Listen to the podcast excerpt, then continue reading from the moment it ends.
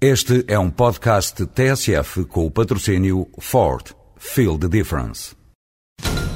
Senhores ouvintes, estamos à espera do verdito. O júri vai comunicar a decisão? Já está.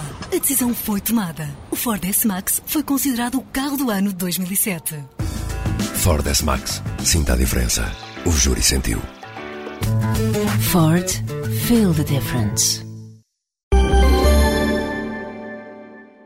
Quando o presidente da entidade reguladora da eletricidade se demitiu, ficou a saber-se que este ganhava dezoito mil euros mensais e que os estatutos daquela reguladora concedia aos ex-membros dois terços da remuneração durante dois anos ou até que arranjassem novos empregos.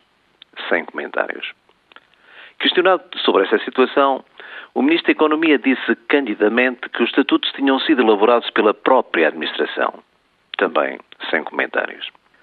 Questionado o Governo na Assembleia da República sobre o estatuto remuneratório das outras entidades reguladoras, até hoje não deu qualquer resposta. Mais um belo exemplo de transparência. Também por estes dias se ficou a saber alguma coisa sobre indemnizações milionárias dadas a gestores de empresas públicas por quebra de confiança política. E um recente relatório de uma auditoria do Tribunal de Contas revelava-nos que os gestores públicos continuavam a receber muito acima da remuneração base definida e atualizada através de várias resoluções do Conselho de Ministros. Isto é, moderação salarial para uns e para outros, resoluções para português ver.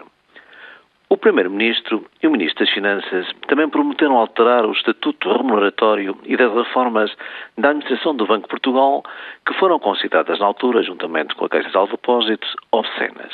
Mais tarde foi anunciado que aquele estatuto já tinha sido aprovado.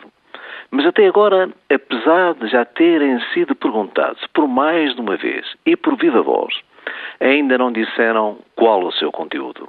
Nestas questões, a transparência é mesmo muito incómoda, não é?